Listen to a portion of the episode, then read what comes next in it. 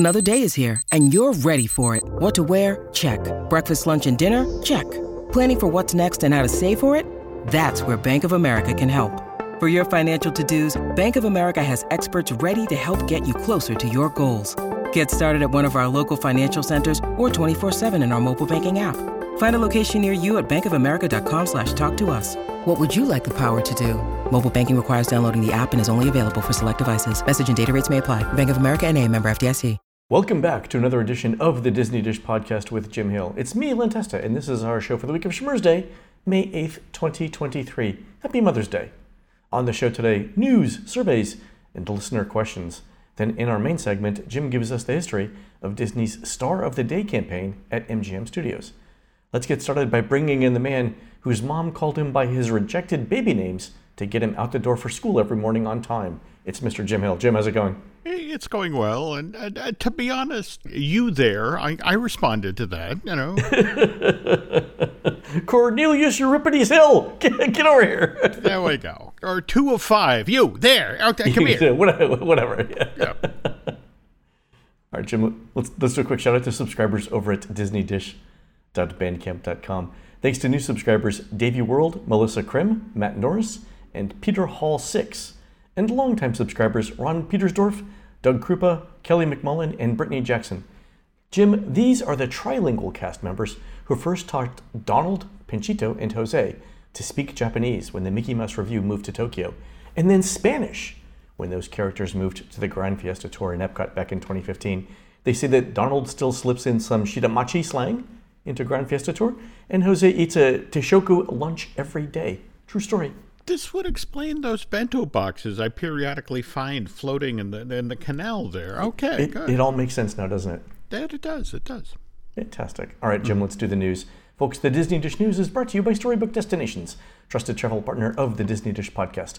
For a worry-free travel experience every time, book online at storybookdestinations.com. All right, Jim, Disney continues to add more annual pass holder bonus days in May, with virtually all of them at Epcot and Animal Kingdom. Do you think, Jim, this gives us hints about where attendance is lacking and the next set of attractions might be going? We're still waiting for them to finish the most recent set of additions to Epcot. And also worth noting that at that infamous D23 presentation in August of 2022, this is where we got shown, at least Animal Kingdom, where potentially the Moana and Zootopia land was going. And for the 25th anniversary celebration, one of the things that they started doing at that theme park was a meet and greet with Moana. So I think the smart money is on Animal Kingdom, Len. I would think so. Yeah, I agree. Mm-hmm.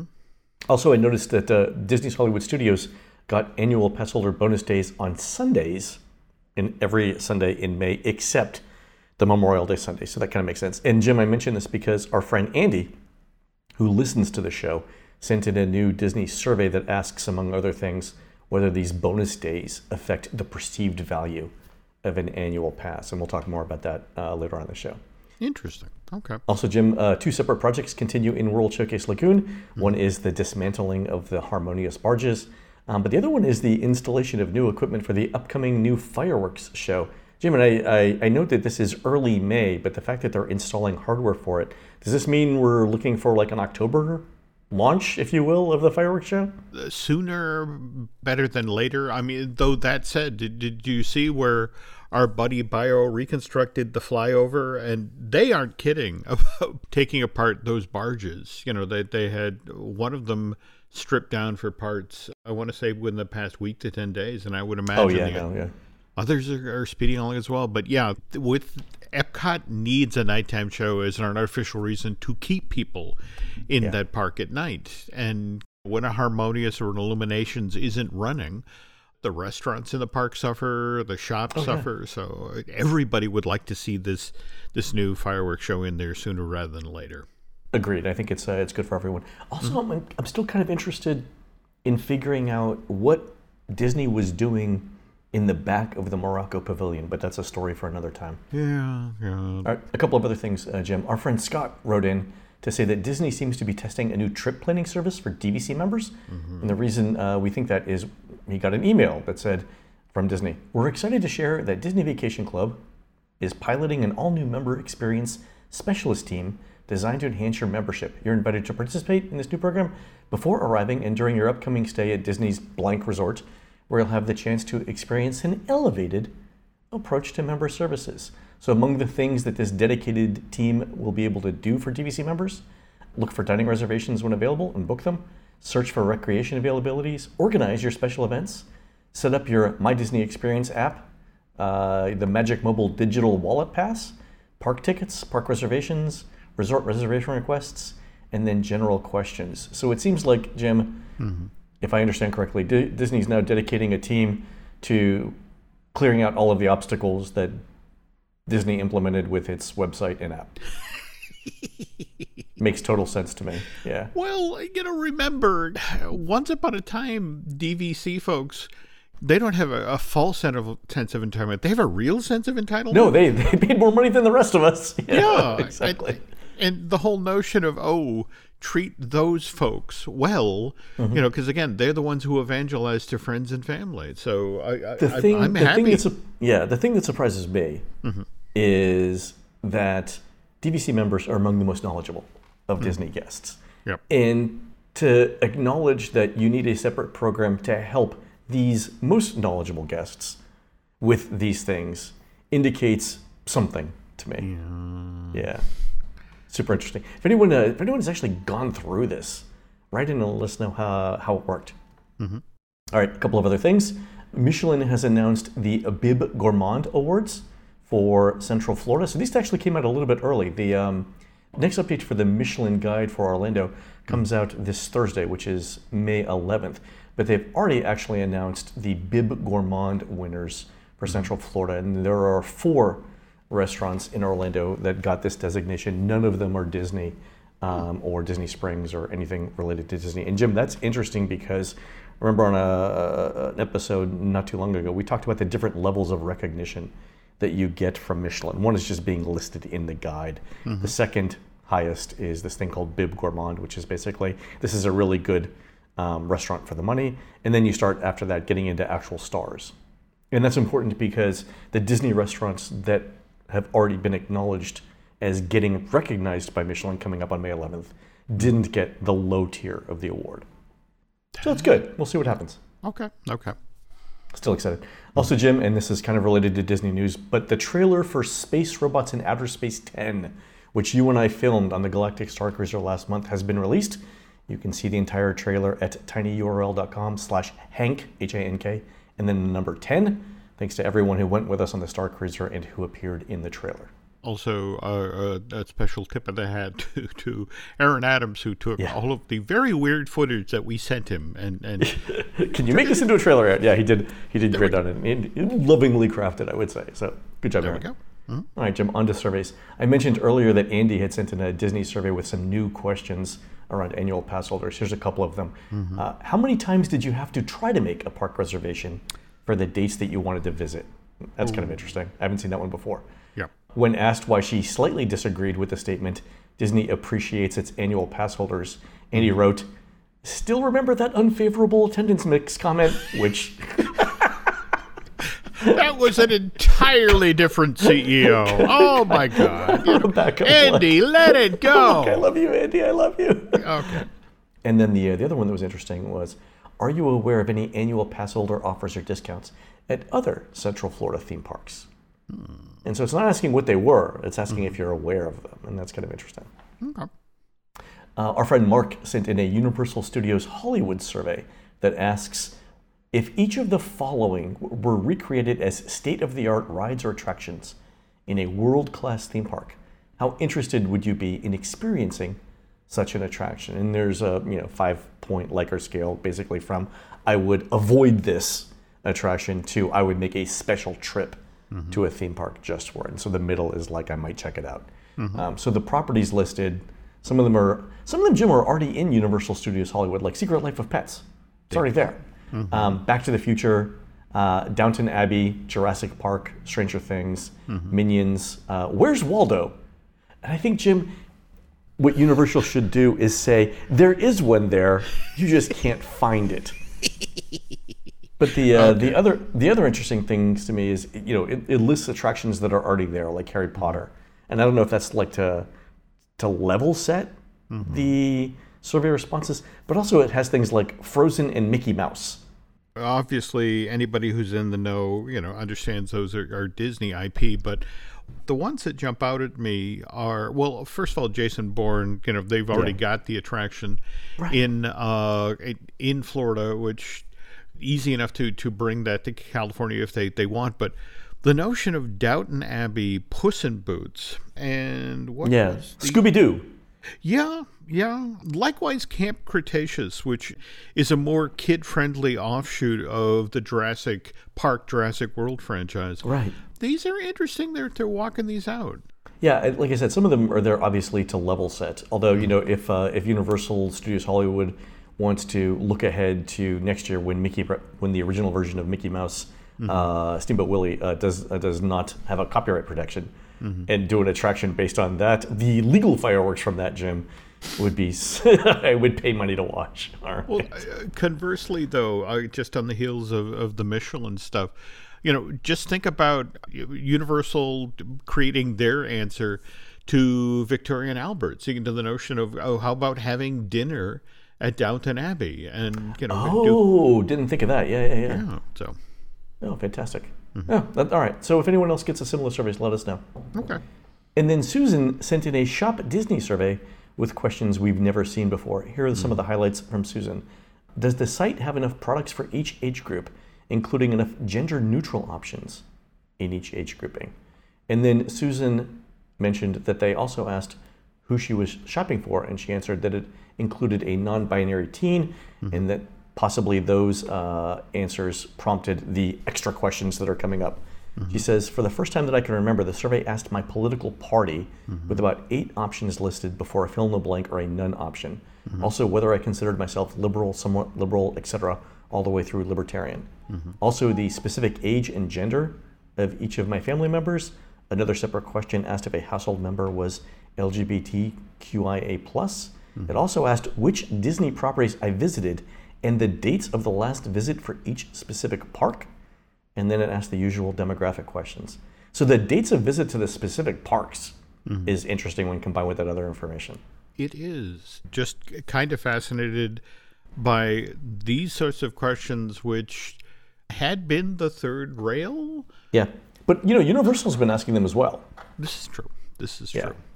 So I think it's just to get more information about the general demographic of guests. The other interesting thing about this is you know, when you look at how polling, especially political polling, goes in general, and it's so difficult because everyone used to poll using landlines, right? And you could call people during dinner and someone would pick up the phone. But now everyone has cell phones and everyone is trained not to pick up the phone when they don't recognize a number that's calling them. So it gets much more difficult to get accurate demographics. Yeah. As Nate Silver has learned over and over and over again. So, yeah, you went there, didn't you? I did. So. All right, on to listener questions. Robert writes in to say, you know, building a prison next to Disney World opens up the possibility of retheming old attractions into exciting new ones. I propose these two. Living on the Lamb.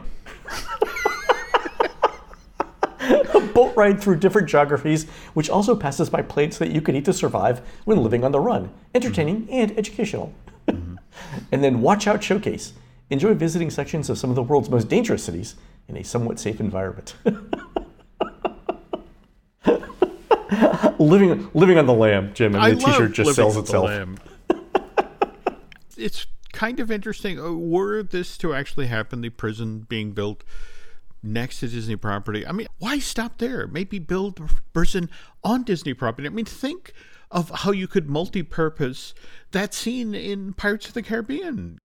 Yeah, exactly. We could have a different set of folks trying to persuade that dog to hand over the keys. You know? I also note, Jim, that during our tour of Walt Disney Imagineering, we saw a whiteboard with the name Project Alcatraz on it, which we all know is the code name for Rise of the Resistance, as it was being built. I'm just saying, the stationery might already be printed, Jim. There we go. All right. Here's a letter from Shane, who wrote in to talk about the time he was a cast member at Hollywood Studios and a fire broke out. So this relates back to last week's episode, Jim, where we talked about fires in shows. Yep. Shane says, let me take you back approximately 5 years ago on a hot summer day in Disney's Hollywood Studios when a small fire broke out next to the HVAC building. It was nothing serious, probably just somebody on their smoke break flicking their ashes in the wrong direction, but it had major repercussions because the smoke got into the intake vent of the HVAC system. The computer sensed that and automatically shut down all the air conditioning in the park. Let me repeat that for dramatic effect. Every air conditioning unit got shut down in the park on a hot summer day in Florida. Every attraction had to go offline, not because of technical difficulties, but because it was just so darn hot indoors. The only attraction not affected was Muppet Vision 3D because it had its own private HVAC system for some mysterious and unknown reason. Jim, it's nice to know that the disaster recovery plan for Hollywood Studios is Muppet Vision 3D. That's the contingency planning. You know what, you know, God forbid anything bad happens here, but if it does, we got to keep Muppet Vision running. Like, that's the plan. Okay. So Shane continues, in the animation courtyard, we made the best of a bad situation and threw a block party with hula hoops and games. But my favorite part of the story is when I was stationed in front of Disney Junior answering questions, and then whenever an angry parent would approach me to ask why the show was canceled, I'd answer with, okay, I'm going to level with you. There was a fire. And then as soon as I said fire, their attitude would do a 180 and then back off. Wow. Just a quick follow-up to last week's story about the various fires on property. I did have one or two folks point out the infamous monorail fire back in June of 1985. Yeah. But toward that end, we actually did a podcast about that a few years back. We'll have to. That's right. We have talked about it. Yeah. Yeah. But yeah, apologies. Yes, I should have filed that into the pile because 200 people had to be rescued off of that thing. That was pretty impressive back in the day.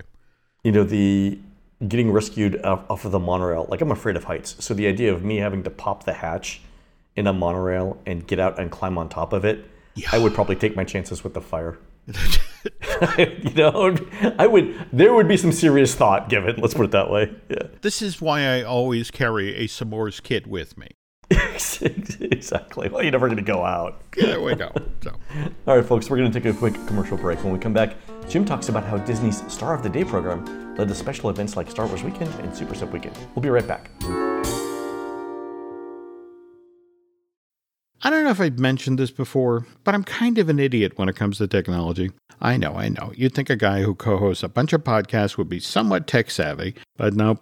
I'm constantly whining to Nancy, who spent 25 years working in the tech sector. So yes, this woman has serious skills when it comes to computers. I'm whining to her about, please come fix what I just broke.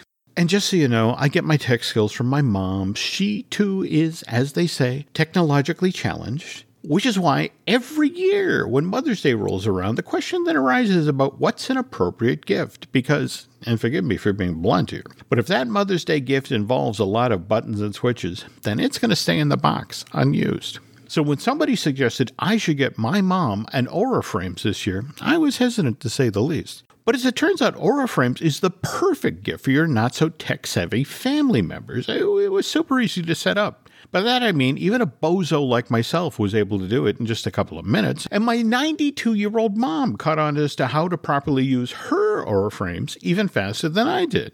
If you're not familiar with Aura Frames, these are digital frames that bring all of your photos and videos together in one stunning high-resolution display. And the best part is, you can upload unlimited photos and videos from anywhere in the world using the free Aura app and Wi-Fi with no fees ever. You can even preload the frame with personalized messages and meaningful memories that will then appear as soon as your mom plugs in her frame.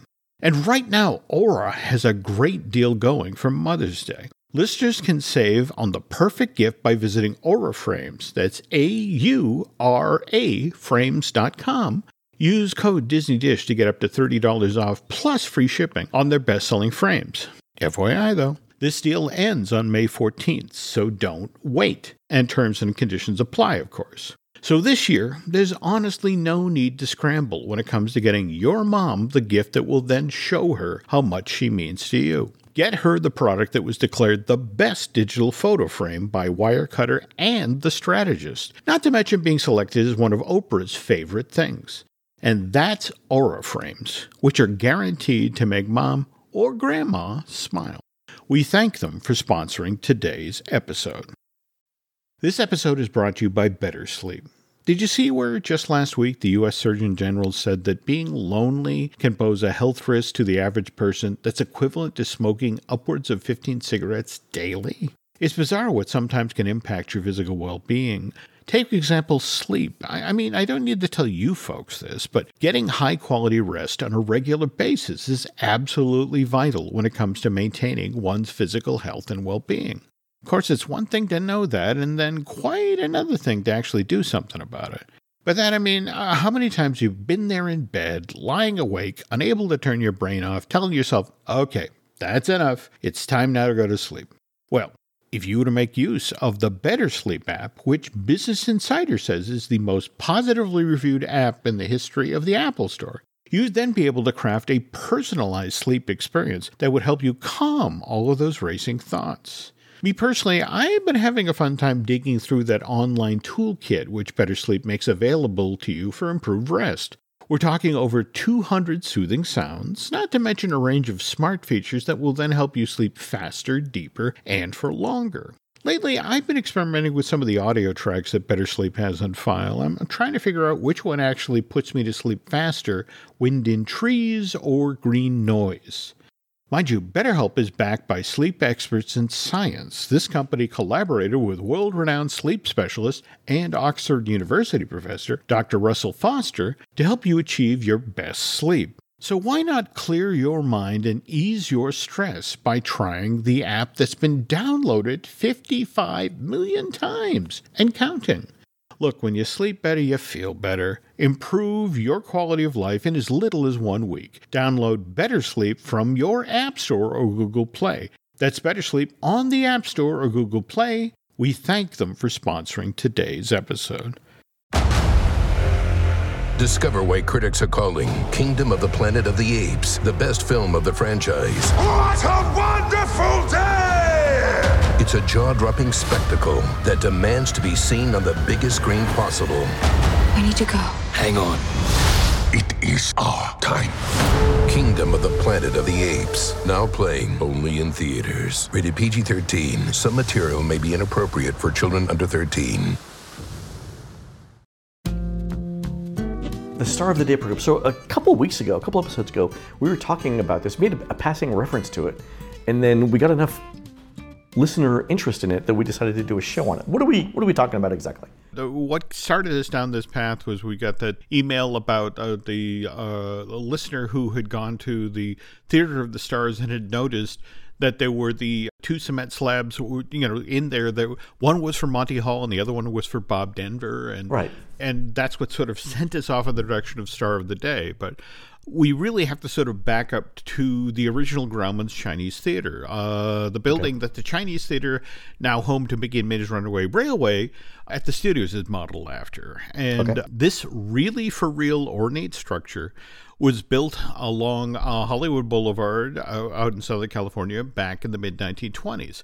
Massive structure, originally had seating for over 2,000 people inside of one giant theater. Now it just as happens, at every theater around the country, it's now been cut into six smaller theaters. It took 18 months to build, and as the story goes, Sid Grauman, the guy who funded the construction of the Chinese Theater, was taking then screen legend Norma Talmadge on a tour of the then under construction movie palace, which, again, $2 million, a lot of money back in the day. Sure. Norma wasn't paying attention to where she was walking, and she steps off a curb in this construction site into some wet cement. And she's there to this day. Is that how the story goes? The poor woman, they bring her beverages. What happens is Sid, who is a master showman, looks at Norma's footprints in the wet cement and sees a promotional opportunity, leans over, and next to Norma's footprints, he uses his finger to quickly scribble her name and the date, and thus a Hollywood tradition is born. Oh. For a certain generation of performers in Hollywood, getting your footprints, again, handprints, cast in cement at Grauman's Chinese meant that you arrived. So that version of the Chinese Theater opens in May of 1927. We're now going to talk about the version that opened at Disney MGM in May of 89. In fact, 34 years ago this week. But if we back up, say, a year and a half, Michael Eisner had put out the order to the effect of, look, I want our Chinese theater to be just like the one in Hollywood, which means I want in the forecourt of this building, I want, footprints of celebrities. And for the Imagineers, it's like, well, okay, that means we're going to have to get some of these going well in advance. So as you walk through the courtyard, you can find actually the first two that were collected. There's Cindy Williams and there's Carol Burnett. Here's my first question. Yep. They're not flying cement slabs back and forth between wherever these stars are and Disney MGM Studios, right? How do they get the? How do they get these people to actually sign wet cement? Now, in the case of Carol Burnett, she was actually there on site. In fact, June of 1988, Carol was there in the just completed Soundstage 3 to shoot. It was an hour-long TV special called A Conversation with Carol. Would eventually air on the Disney Channel starting in August of 88. But while she was there on site, they literally came to her and it's like, okay, here is the squared off thing of cement, please sign. So Carol signs it and dated it 1988. Now, on the other hand, interesting. In the case of Cindy Williams, she was shooting a TV movie. In fact, it was called Save the Dog. I can't believe I don't remember this, but okay. Okay. Save the Dog. You didn't remember that classic? This aired, by the way, on NBC as part of their Magical World of Disney programming blog. But I want to say this was shot in Canada, not in L.A. And what they ended up doing was, they came at her with a thing of cement. She signed it on set. Once it's set, some poor FedEx guy got a hernia, making sure that made its way to Florida. And I mean, those cement slabs. Mm-hmm. have to weigh many hundreds of pounds. They do. They're probably just driving them. They're probably just hiring a cast member to put it in the back of a minivan and driving it. That might be literally the cheapest way to get that there. Given that, again, they needed them for the opening in the spring of 1989. They just rented a truck and shipped it. Well, in fact, I know Alan Alda signed in 88, and there's a bunch of other folks that they did. So that's interesting. So if you're in the studios and you find a block with a date of 1988, was signed before the park even opened. Cool, so that's something for our listeners to look at the next time they're there. That's awesome. All right, okay, cool. Okay, if we now jump ahead to the actual grand opening of MGM, three-day-long affair, stretched from April 29th through May 1st, 1989, there were celebrities galore on hand. And what Disney did then was they deliberately staged several events in front of the press where multiple stars then pressed their hands in wet cement, all at the same time, mind you, in front of cameras. And among the stars that took part in the opening of MGM, you had Bette Midler and Kevin Costner. You had representatives of Hollywood's golden age like Mickey Rooney and Ann Miller, former glamour girls like Lauren Bacall and Audrey Hepburn, television pioneers like Buffalo Bob, Howdy Doody fame, Imogene Coca and Edie Adams, sitcom stars from the 60s like Rosemary and Maury Amsterdam, and of course, Len, I know you would have been excited, Werner Kempler, Colonel Klink from Hogan's Heroes. Oh, I would have gone for that. I would have made a special trip over to the park. There we go. But Disney really put out an all-points bulletin, and people came out. I mean, you had genuine legends like Bob Hope and George Burns, top music stars Willie Nelson, the Pointer Sisters. Willie Nelson just got inducted into the Rock and Roll Hall of Fame. Yeah, at 90. At 90. Sure. Okay. Disney legends like Annette Funicello, Art Linkletter, Dick Van Dyke, and full-on modern-day icons like, or back in the day, modern-day icons like Walter Cronkite and Leonard Nimoy. And Disney did its damnedest to capture all of these celebrities' signatures and handprints and footprints, and after they dried, they were then loaded into the forecourt of the Chinese theater. And by the way, Len, the week that Disney's third theme park opened, Disney MGM kicks off its Start of the Day program with Annette. Annette Funicello is the very first star of the day. Sure. The way it used to work is Disney Start of the Day program, they would typically do two stars of the day every week. Typically, the way it would work is one star would come in and appear Monday through Thursday at the park, and then the second one would come in and do basically the weekend shift, Friday through Sunday. Sure. And this was a sweet gig. Disney would, offer the opportunity to the celebrity and explain, look, we're going to fly you and your immediate family into Orlando. We're going to put you up at the Grand Flow. We're going to give you free admission to the park. We're going to assign you a plaid to make sure that you never wait in line for anything. Comp all of your meals and your hotel room. In return, though, the celebrity, they asked for 3 hours of their time every day. And the way this would work is at noon, they'd be picked up at the Grand Flow. Okay. And then driven by town car over to the studio, and they do a quick makeup hair session, and then the celebrity would then at 1 o'clock take part in a star conversation, and this would be presented in. Do you remember when the Theater of the Stars was actually at the edge of Hollywood Boulevard rather than all the way back on Sunset? Yeah, it was right there on the corner. Isn't then there's a Starbucks there now, which is sort of a. Sort of a funny commentary on... there we go. That's where we live today. Okay. And they would answer questions that folks from the audience would apply. And then there'd be a brief break, go back, get a snack, get a drink. And then they'd climb into a convertible and they'd drive up Hollywood Boulevard, waving to the folks along the way. And then in front of the Chinese Theater, they would do a handprint ceremony and pose for pictures for folks there. And by 2:30, they're off the clock. And so at this point, the plaid that's been assigned to them, it's like, well, do you want me to take, I can take you back to the hotel, or we can join your family wherever they are at the resort. We could tell your family you've been delayed indefinitely. Go to a bar somewhere. We could do lots of things. What would you like to do? This is true. Let's head to the catwalk. Okay, But yeah, like I said earlier, sweet gig. Basically a free Walt Disney World vacation for you and your family. And again, in exchange for 3 hours of being adored by the theme park going public. And who would say no to that gig? And a lot of folks actually said no. Not so much for the free vacation, but they were actually curious about what a Disney MGM was. And I've talked with a number of plaids who were signed to this program, and there were a number of folks who, it's like, well, take me to these new state-of-the-art sound stages. I may be working here someday soon. I want to check them out. Yeah. We were just talking about, people taking pictures of the celebrities out in front of the Chinese theaters. They're pressing their hands in the cement. If you didn't bring your camera that day to the park and couldn't capture a picture of that performer in action, not to worry.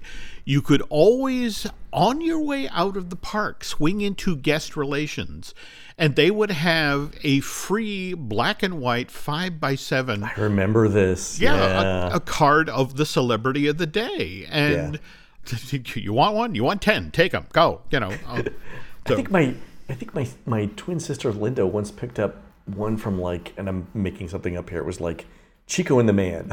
She's like, oh my God, look, they're giving this away. I'm like, yeah, they are, aren't they? Okay. All right but I'll have to check to see when Jack Albertson was in the park that day. Okay. I was you are inordinately happy about this, and I don't know why. All right, but Jim, you mentioned that they had 2 stars per week, one right. Monday through Thursday, mm-hmm. one Friday and Saturday. And they did this. Did they do the same schedule every day? They did. Okay, so here's my question.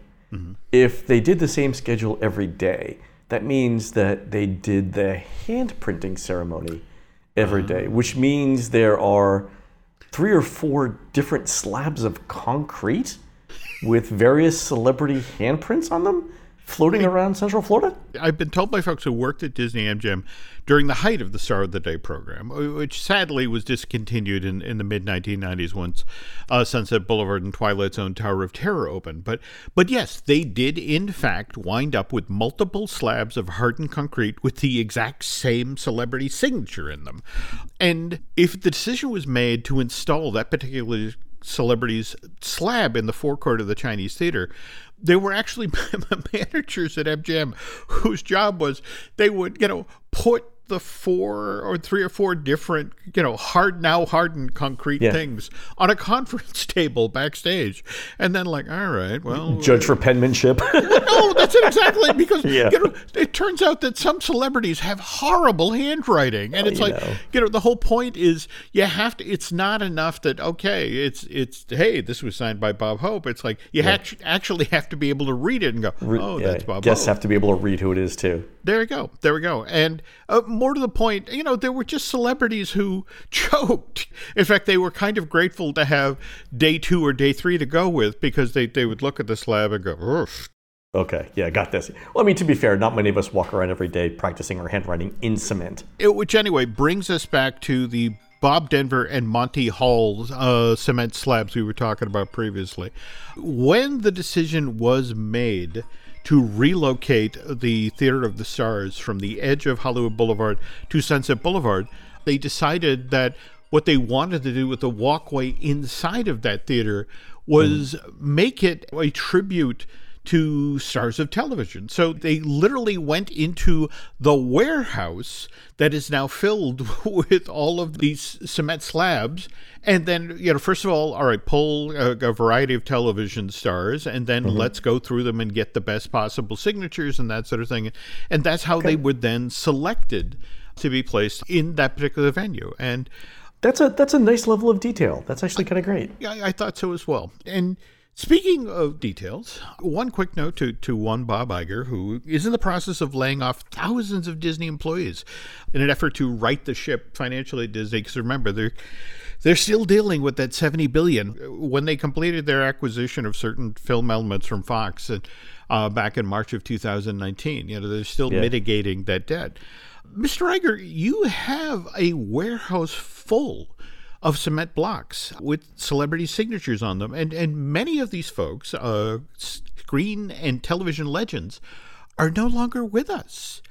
Yeah, probably worth something. I would be reaching out to the nice folks at Van Eaton and, you know, hiring them to set up some sort of an auction. And okay, so maybe you want to throw a few bucks toward Give Kids the World. Sure. Not to seem nakedly greedy, but that's an asset, Len.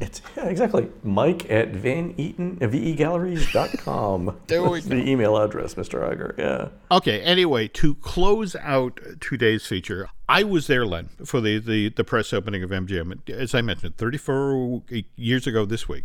And I honestly almost got a broken neck from constantly whipping around, you know, at all of the celebrities that were in the park over those 3 days. I mean, folks that I was a fan of, like Rick Moranis or Jim Varney. On the other hand, to see three of the four Golden Girls, Betty White, Rue McClanahan, and Estelle Getty's going by, that was interesting. You know Betty White's going to be up for anything. Right? Yeah. On the other hand, I actually got the opportunity during this event to sit down with folks like Jimmy McDonnell, the guy who did all of the sound effects for Disney for years. And I have to dig out that tape because I got so many working with Walt stories from that guy. Ah, that's great. Yeah, we did that with a balloon and a BB. You know, I mean, lots of stuff. I mean, he was there because the sound effects show, right? Mm-hmm. Yep. Okay. No. In fact, the old pre-show for the Monster Sound Show was David Letterman actually interviewing Jimmy on, Late Night with David Letterman. It was. Oh, I remember this. Yeah, I remember. Yeah. Anyway, to bring this to a close.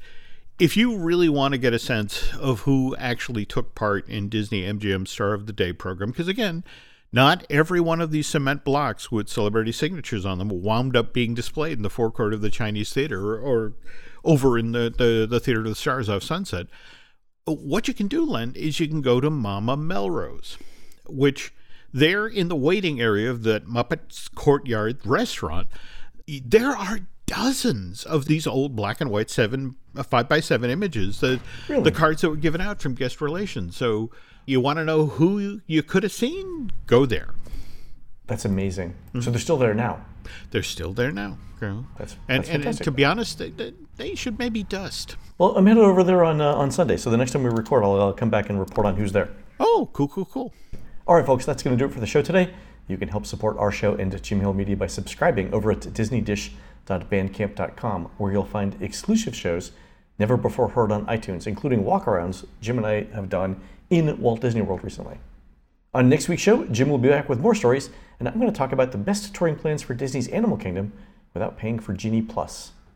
You can find more of Jim at JimHillMedia.com and more of me, Len, at touringplans.com. We're produced fabulously by Aaron Adams, who'll be giving tips on late spring bass fishing techniques, including the importance of paws with finesse worms, at the 2023 Flopeye Fish Festival, May 26th and 27th, at the industrial park bordering Great Falls Lake, just off James Baker Boulevard in beautiful downtown Great Falls, South Carolina. And I love, Jim, that the industrial park doesn't have a name. It's just, you know, the one next to Great Falls Lake. Anyway, while Aaron's doing that, please go onto iTunes and rate our show and tell us what you'd like to hear next. For Jim, this is Len. We'll see you on the next show.